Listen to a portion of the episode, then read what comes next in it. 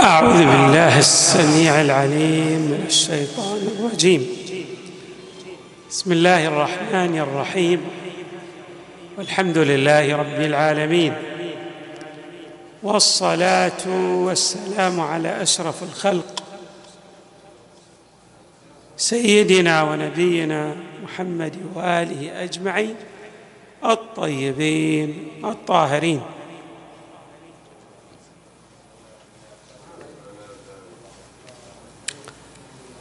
قبل أن ننهي البحث في الوسواس القهري لا بد أن نختم بتذكير بأمرين هامين. طبعا راح نبدأ في قسم ثاني من برنامج خطوات. وسواس قهري بس في المجال العقدي الوسواس في العقيدة.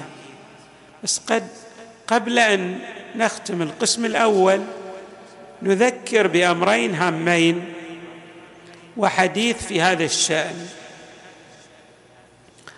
الأمر الأول يرجع إلى أهمية ملء الوقت بالأمور المفيدة. ومن الأمور المفيدة في هذا العصر الاستماع إلى هذه المحاضرات والدروس الموجودة في التنمية البشرية. يعني تشوف محاضر متمكن يعطي دروسا ومحاضرات في التنمية البشرية يعني كيف تطور شخصيتك؟ كيف تطور شخصيتك؟ كيف تتغلب على الجانب السلبي في تفكيرك؟ تسمع. هناك العشرات من المحاضرين الذين لهم دروس ومحاضرات هامة في برامج التنمية البشرية.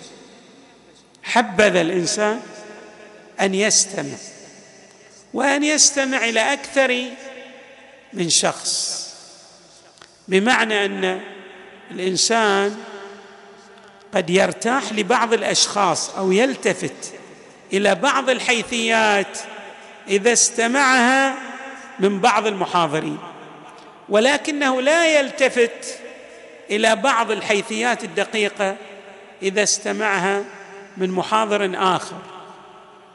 وكما يقال أن لكل ورد رائحة مو بالضرورة مستوى الكفاءة العلمية هو الذي يتحكم في إيصال المعلومة.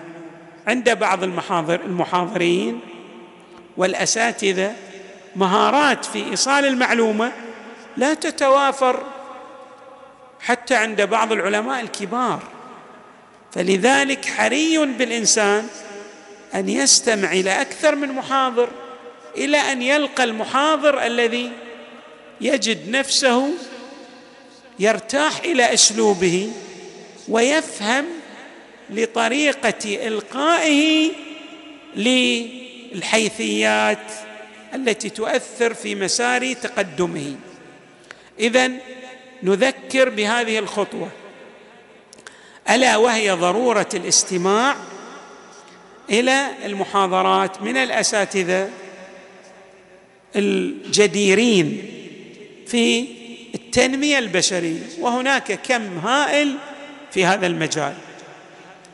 الجانب الآخر وهو أيضا جد هام هناك معادلة. ينبغي لمن أصيب بالوسواس القهري أن يلتفت إليها. هذا الوقت الذي تعيشه إما أن تملأه بالأمور الإيجابية أو سيمتلئ بشكل طبيعي بالأمور السلبية.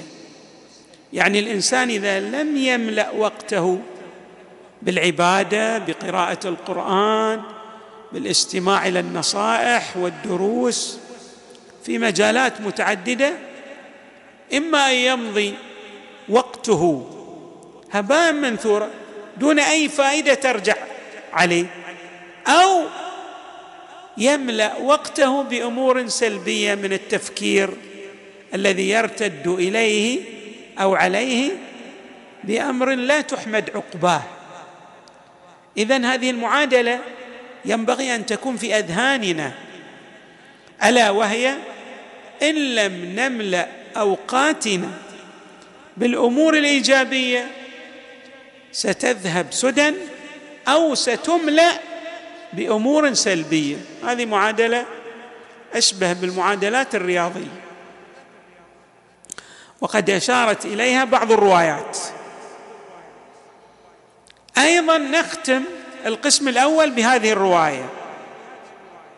عبد الله بن سنان يقول ذكرت لأبي عبد الله الصادق عليه السلام رجلا مبتلى بالوضوء والصلاة. ثم قلت للإمام الصادق قلت العجيب إن هذا رجل عاقل.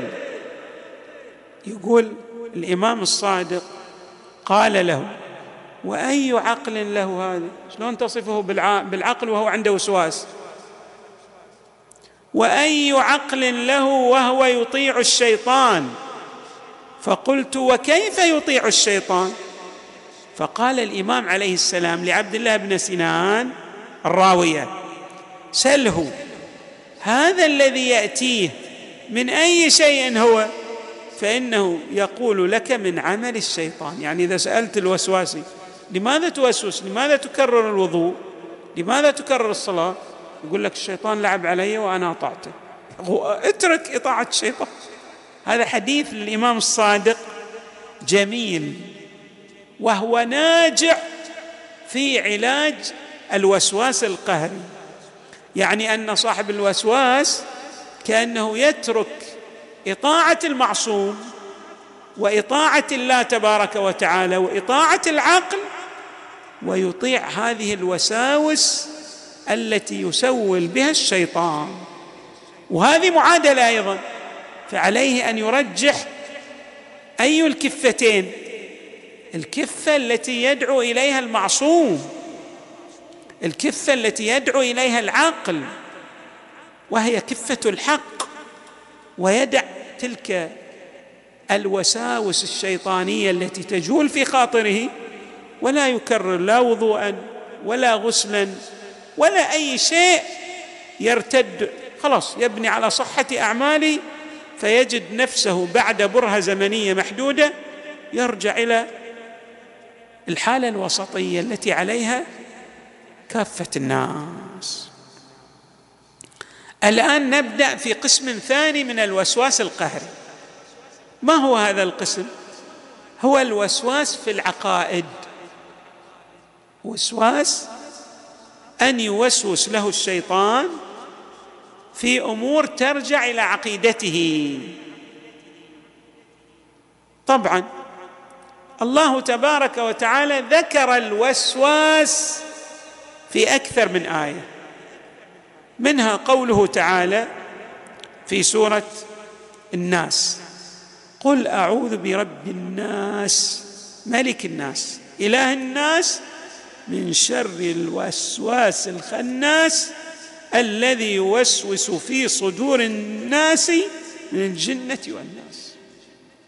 يعني هذه الوساوس ينبغي أيضا كما يلفت نظرنا القرآن الكريم إلى أن نلتجئ إلى الله في الحد من أضرارها في كبح جماح تأثيرها السيء والسلبي علينا. في آية أخرى يقول إنما النجوى من الشيطان. هذه الاحاديث النفسية التي تأتي إليك هي من الشيطان. آية ثالثة إن الذين اتقوا إذا مسهم طائف من الشيطان. تذكروا فإذا هم مبصرون الانسان إذا أصيب بخلل في مجال يلتجئ إلى الله والله يبصره. الطريقة المثلى والمحجة الواضحة التي يسير في ضوئها. طبعا الروايات أو بعض الأدعية أشارت إلى التأثير السلبي للشك.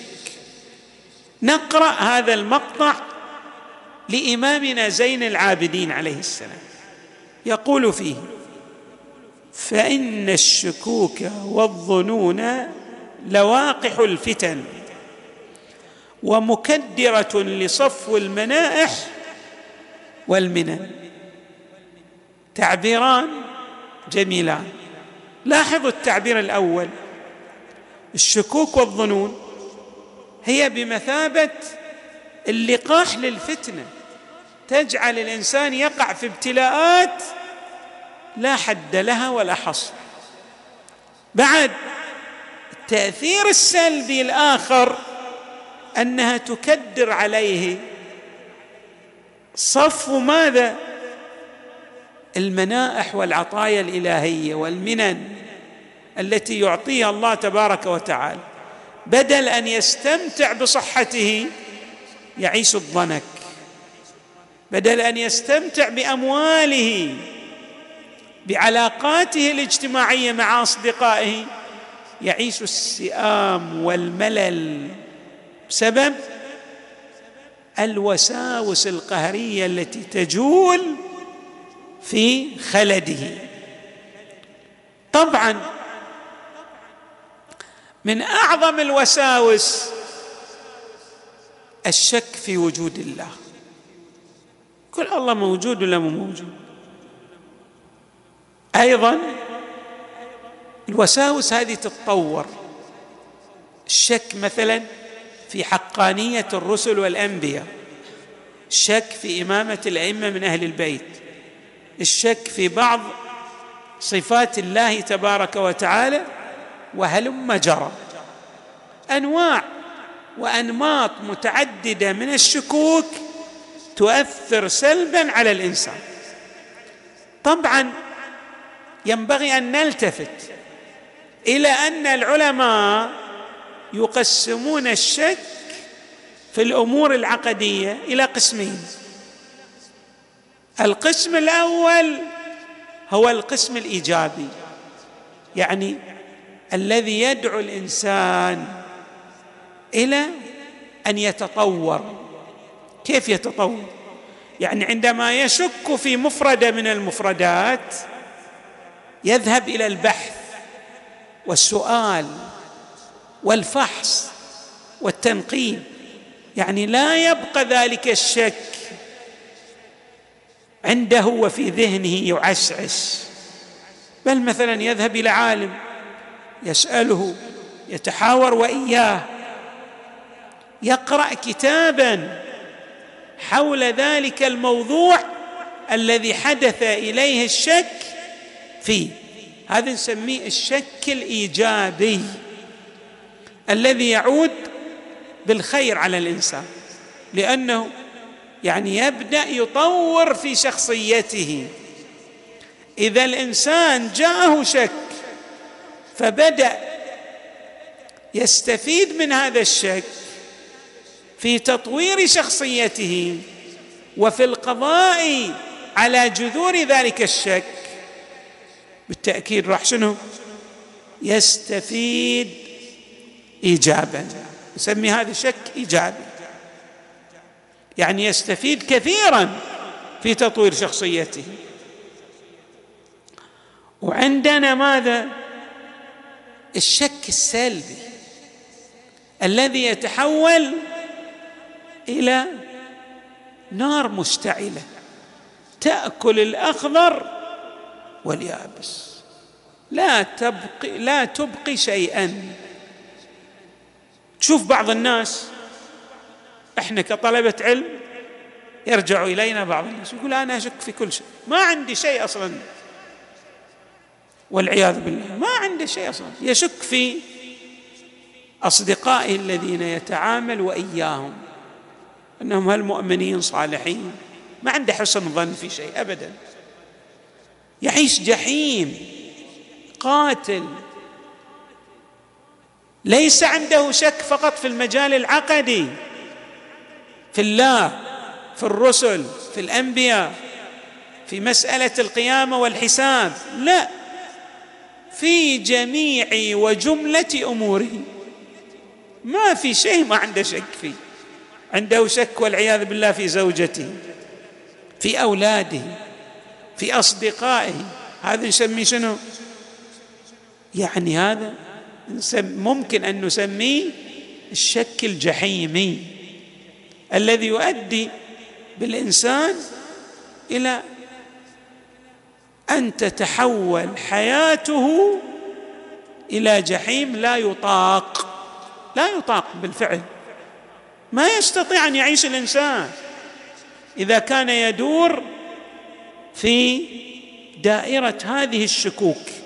ولذلك التعبير الذي قرأناه في مناجاة زين العابدين عليه السلام. فإن الشكوك والظنون لواقح الفتن ومكدرة لصفو المنائح والمنن. تجعل الإنسان ما عنده استقرار ما عنده راحة نفسية. كل شيء شك فيه بعد والعياذ بالله. هذا نسميه قلنا صحيح هو جائي من الحالة المرضية من الوسواس القهري ولكنه تطور بحيث جعل حياة هذا الإنسان كما عبرنا جعلها جحيما لا يطاق لا يتحمل. ولذلك بعض الناس تشوفهم والعياذ بالله قد يتحول إلى ماذا؟ يقفل عليه البيت وخلاص أو ينتحر ويحرق نفسه بعضهم. ما يقدر خلاص يعيش. الطريقة الطبيعية لعلاج هكذا وساوس قهريه في الأمور العقدية بعضهم يجي لك يقول لك أنا كافر. يجون لنا اي بعض يقول كافر وقد جاءوا إلى النبي وإلى الأئمة. ولكن النبي صل ولكن النبي صلى الله عليه وآله كيف عالج هذا النحو من أنماط الشك؟ الشك في مجال العقيدة. عالجه بعلاج بسيط جدا. كيف عبرنا أن الإمام الصادق قال دعه اتركه؟ يعني اقطع حبل أفكارك اقطع حبل هذه الأفكار التي يوسوس لك الشيطان بها. لا تلتفت إليها. بل النبي عبر بتعبير جميل. لمن جاءه يشكو إليه في الشك في الله مثلا. ماذا قال له النبي؟ قال هذا محض الإيمان. يعني أنت مؤمن وصادق في إيمانك حتى أن بعضهم جاء إلى النبي صلى الله عليه وسلم وقال نافقت يا رسول الله. قال له النبي قال له شلون؟ فهو قام يشرح للنبي صلى الله عليه وسلم كيف أصبح ينافق من خلال هذه الوساوس التي تدور في ذهنه. النبي ماذا قال له؟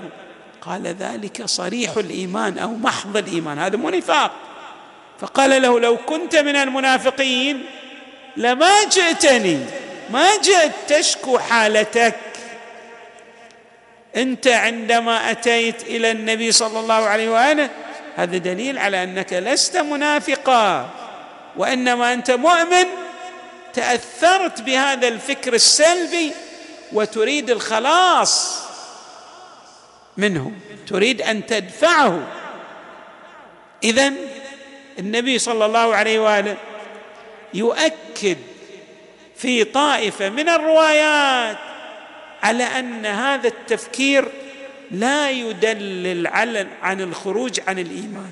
بل إن بل أن الذي يفكر بهذا النمط من التفكير هو قد وصل إلى درجة عالية من الإيمان.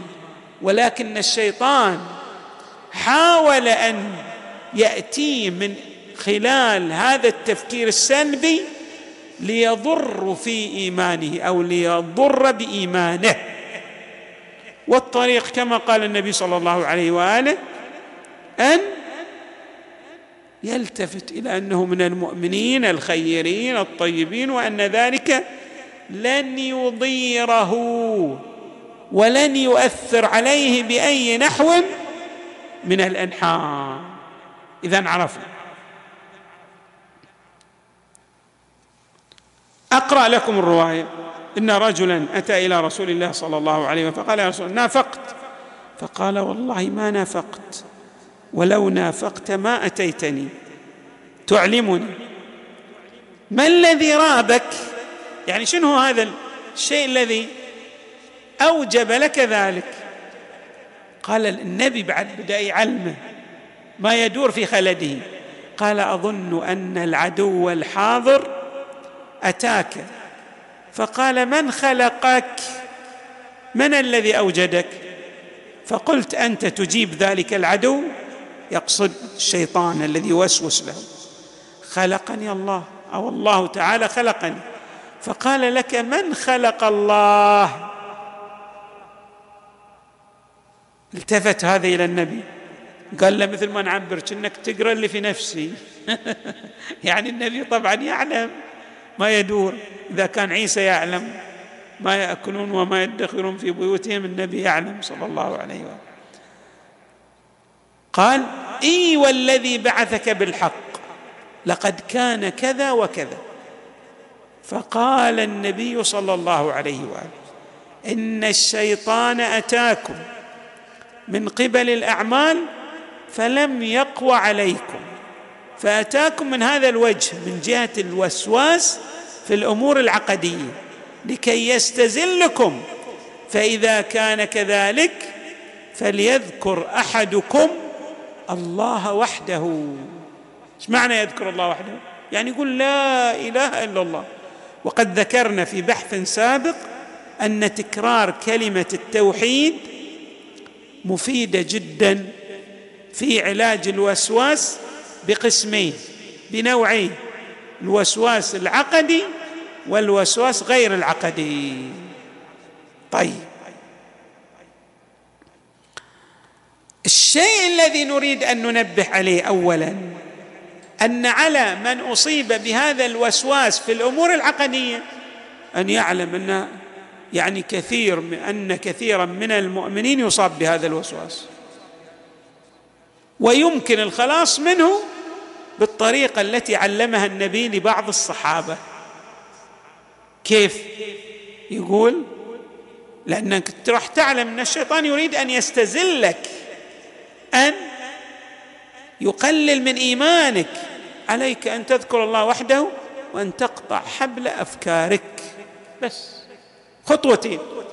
عليك أن تخطو هاتين الخطوتين. لا تفكر.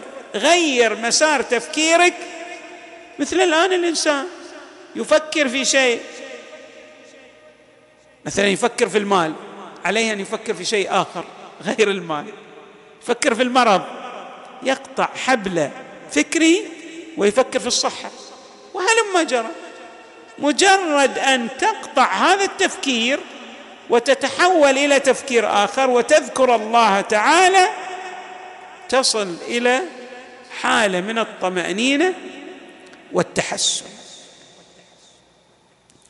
فخاصة إذا علمت أن هذا الداء يعني هو شلون بعض أنواع الإنفلونزا اللي تنتشر بشكل سريع ممكن أن ينتشر هذا داء الوسواس القهري في الأمور العقدية. واحد يسمع فكرة فتؤثر على فكره بالتالي عليه أن يرجع إلى العلماء يقرأ بعض الكتب النافعة في هذا المجال لإزالة ما علق في فكره من وسواس. طيب اذا هذا الأمر الأول.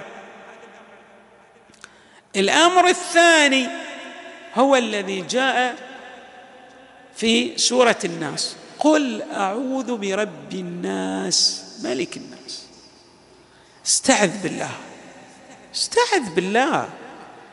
إيش معنى الاستعاذة؟ التجاء إلى الله تبارك وتعالى. وإذا الإنسان التجأ إلى الله الله تبارك وتعالى ماذا؟ يجعله في الكهف الحصين بحيث لا يضره كيد الشيطان. إن كيد الشيطان كان ضعيفا. ضعيف. أيضا في رواية تقول أن يذكر الإنسان الذي يصاب بالوسواس القهري يقول آمنت بالله وحده. راح نأتي ببعض الطرق العلاجية لمن أصيب بهذا الداء. طبعا من أهم الطرق التخفيفية لهذا الداء أن يعلم أنه ليس وحده يصاب بهذا الداء. كثير من الناس. مثل الآن الواحد يقولون إحنا عندنا مثال أحسائي. نقول المصيبة إذا عمت هانت. هانت. تصير خفيفة يعني. مثل الأمراض الشائعة إذا أصبت بها. تعرف الطرق العلاجية وخلاص تعالج نفسك وتتخلص من المرض. وهذه هي الطريقة الطبيعية. وأيضا علمنا شلون نقطع حبل الأفكار لكي لا يتصل وكيف نذكر الله ونستعيذ به. من هذا الاستعاذة بالله هي نمط ونوع من أنواع الذكر. اذا على الإنسان أن يلتفت إلى هذه الأمور كي لا يقع في دوامة. بعد. الأمر الآخر عليه أن يعلم أنه غير آثم. هو ليس بمأثوم في هذا التفكير. ليش؟ لأن الله تبارك وتعالى في القرآن ماذا يقول؟ لا يكلف الله نفسا إلا وسعها. أنا ما غير قادر. هذه الأفكار تتردد. قلنا مثل تردد السي دي أو في الكمبيوتر. ما شيء أنا غير قادر عليه. فكيف الله تبارك وتعالى يؤاخذني به؟ فإذا علمت أنني لا أؤاخذ يعني يحصل لي نوع من الإطمئنان وبالتالي أستطيع أن أخطو خطوات أخرى للعلاج. وهناك طرق علاجية إن شاء الله سنتعرض لها لهذا الداء الوبيل ألا وهو الوسواس القهري في الأمور العقدية. نسأل الله تعالى أن يجعلنا وإياكم مع محمد وآله البررة الميامين في الدنيا والآخرة. وصلى الله وسلم وزاد وبارك على سيدنا ونبينا محمد وآله أجمعين الطيبين الطاهرين.